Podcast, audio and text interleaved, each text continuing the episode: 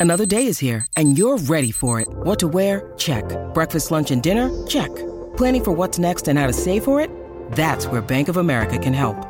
For your financial to-dos, Bank of America has experts ready to help get you closer to your goals. Get started at one of our local financial centers or 24-7 in our mobile banking app. Find a location near you at bankofamerica.com slash talk to us. What would you like the power to do?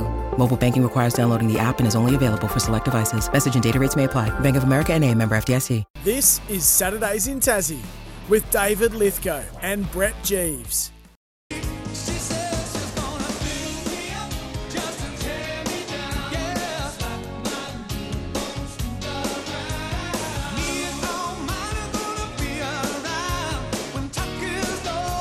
Johnny Tucker's daughter, magnificent in Moss when he went solo. David Lithgow and Brett Jeeves with you here on a Saturday morning.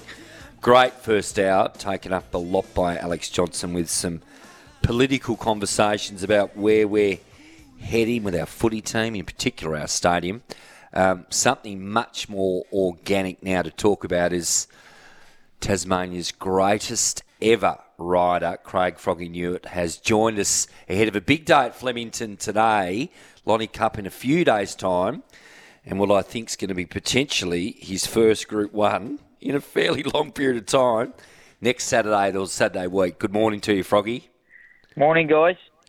Great to have you with us today, mate. Uh, off to Flemington. I've got to say, it really warms my cockles every time that I see when I look up at the, the form guide and I see in the race two today, see Newitt and your old your old master Mick Price. That must be still really joyful to to ride for Mick from time to time. Yeah, absolutely. He um, obviously he's been a great supporter the whole way through, and the list of jockeys riding for him is getting longer and longer by the year. So I keep uh, I keep chipping away, and uh, yeah, he throws me a bone every now and then, which. And, and, and look, you guys had so much success together. I mean, think of your thirty-three or four Group Ones. I think half of them with Mick. I reckon. I mean, I could probably nearly name them all, but I feel like sixteen or seventeen with with the great man. There's some incredible history there with Mick. Yeah, spot on, mate. Seventeen, I think it is. There you so go. it, um, I think uh, I think the the closest um, rider for the amount of Group Ones is Ollie, and I think Ollie. he's only ridden three or four for him. So I think uh, I think fingers crossed. Um, hopefully, there's a few more to come. But yeah, I think by the time the old boys finish, I'll, I'll probably be the most successful rider for him, which um, which I'm pretty proud of. Uh, in race two, that's the that's the one today. Our Boris, um, you got you got plenty of weight uh, that you're gonna have to tack onto your backside with 61 and a half kilos. Um, certainly, form wise re- reads really well. If uh, if he's as good as I think he is, he'll win.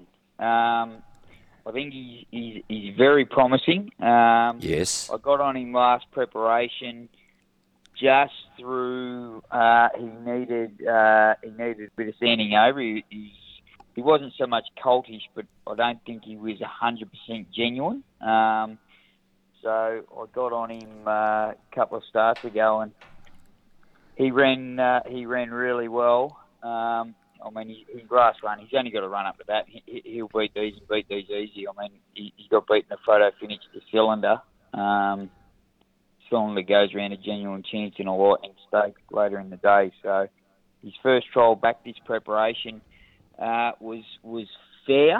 Um, he has come back a lot heavier, um, being a colt. So it's just taken him a little bit longer to get get uh, ready. So his first trial was only fair. His second one was only fair as well. Um, and I said to Mick, I said we because we were going to run him last week in Sydney. I said he probably needs another one and a bit of a liven up. And I wrapped one around his tail in the jump out. And he took off. So I think he, his first couple of trials, he was probably just having a him. So he's the type of horse I think um, he's going to bang out. Why he's in front, he's very genuine, but when he's in behind, he's, he's a bit of a uh, enigma. So he'll spear out, he, he'll bowl along in front, and I, I'd be surprised if they run him down. To be honest.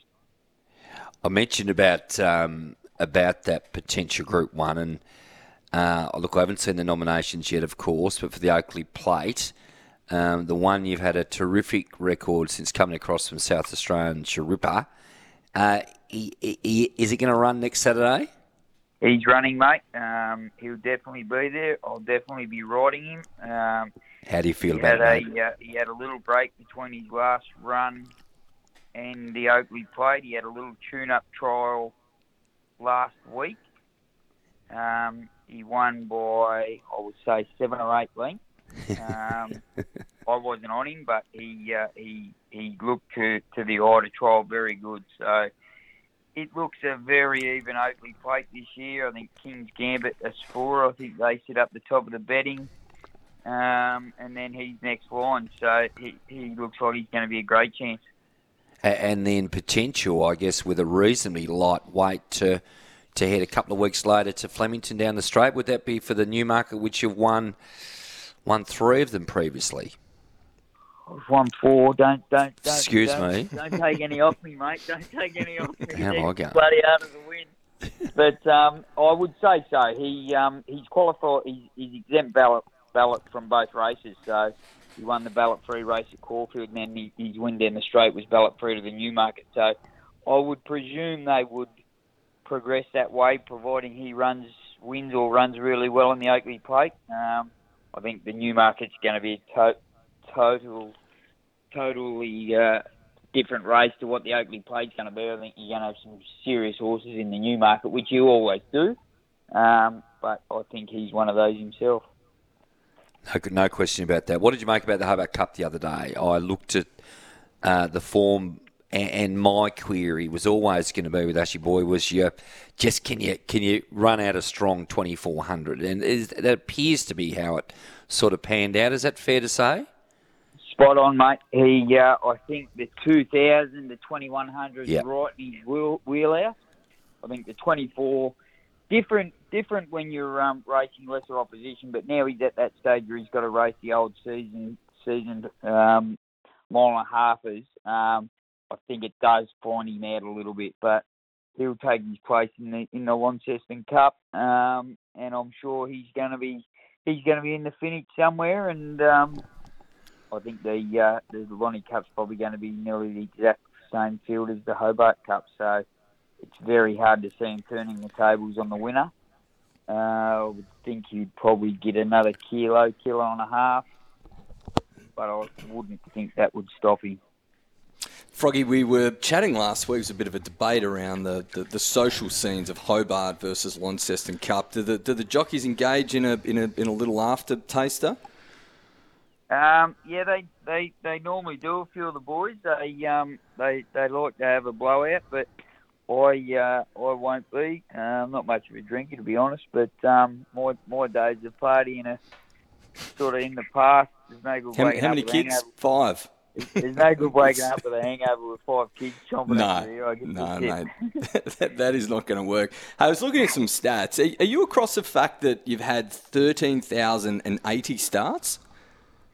It's I, a lot. I, Does I that- figured I'd had uh, I figured I'd had somewhere up along there. I I don't know the exact amount of winners that I've had, but 1,535, if you're wondering. That's what well, that's no, right. no, that's missing a few. Race I reckon net, he's that- up. uh, he's about 22, 22. Is that right? 50. So Yeah, this, I'm the stats I'm I over have here are out. Well over two thousand. Right. Okay. Yeah. There you go. Yeah. Apologies. yeah. So, Mate, so I mean, in- tell me I've only had that. Maybe I've had fifteen thousand rides. I don't know. well, yeah, I was going to say the, the profile I'm looking at here is giving me giving me uh, bad mail, as they say in your industry. Um, in terms of your longevity, mate, where, where are you at? Are you still feeling lively and spry and, and, and like you can carry on? Yeah, absolutely. Um, I think uh, I think being back in Victoria sort of sort of uh, you're always you're always a, an opportunity of getting on a good horse. So it makes it um, makes the morning sort of easier to uh, to get up and, and proceed. And I mean, I, I ride most days anyway at the races. So yeah, like I said, you're always in Victoria because you race every day. You're always a chance of finding a nice horse. So it makes it uh, makes it uh, a lot easier. Well, Brett, just to put in perspective, um, Froggy, and I think I mentioned this last time when we talked to you over the spring, it's now about, and I, I'm sorry to give you these negative vibes here, Craig, but seven years and let's go four months since his last Group One, and I Yep. reckon you've had 20 placings, Group One placings in that time, and that'd be fair to say, wouldn't it? Thereabouts, Yep. about 20, Yeah, give or take. Um, this is the autumn, mate. This is the autumn for you to break that hoodoo. And you know what? I the celebration from you would be. I, I hope you get fined. Put it that way, and I expect you to get fined when it does happen because it's going to happen, isn't it? You, there's no. Well, I can guarantee you, mate, there will be a fine if it does happen. Um, providing the margin's bigger than than a pimple, but um, I mean, it yeah, it, it it was frustrating last year to, to come so close on a, on a number of occasions, but I mean, as long as you uh, as long as you're giving them every hope, there's, there's not much you can do. You, uh, if the horse turns up, he'll uh, he'll be a great chance.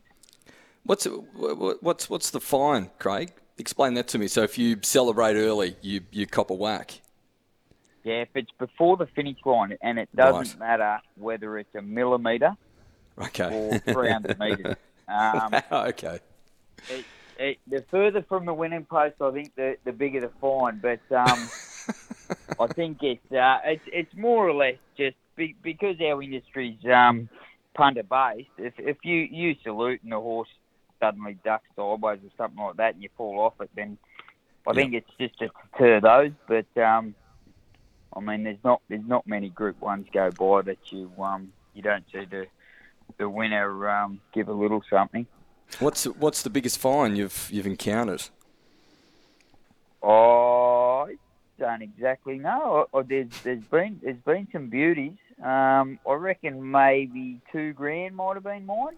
Okay. Yeah. Two grand might have been mine. But um, yeah, there's been there's been some crackers. Uh, I remember the the bet the or it's not the best one. She um, saluted in the Stradbroke Lisa Cropp. She saluted maybe ten strides from the line. One, she got rolled.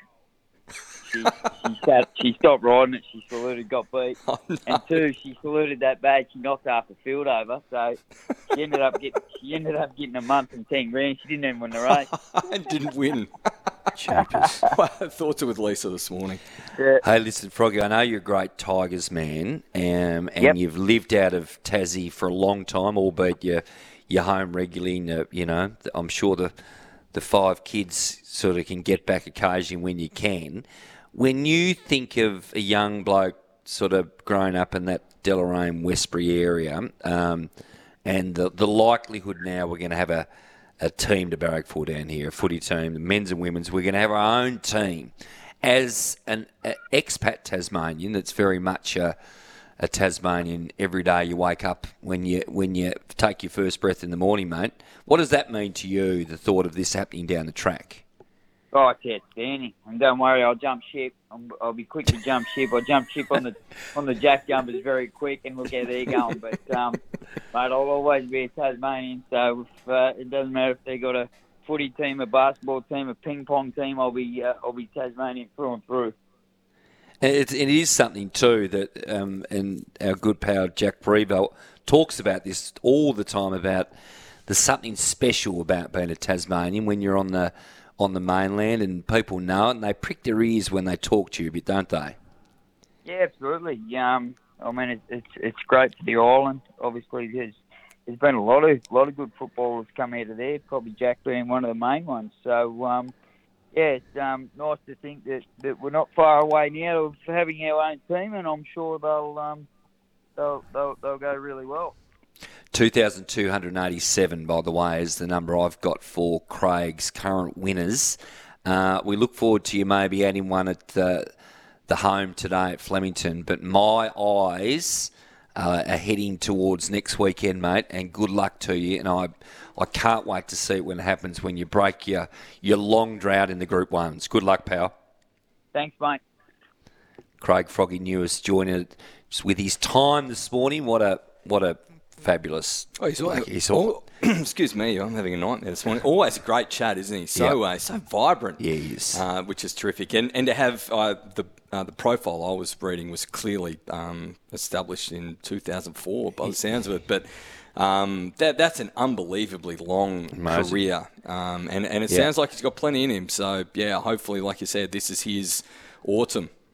David Lithgow. Brett Jeeves with you this morning, coming to you live from Harrison Agents here in Salamanca. It's a beautiful morning, not a breath of wind. Stay with us for the next 40 minutes.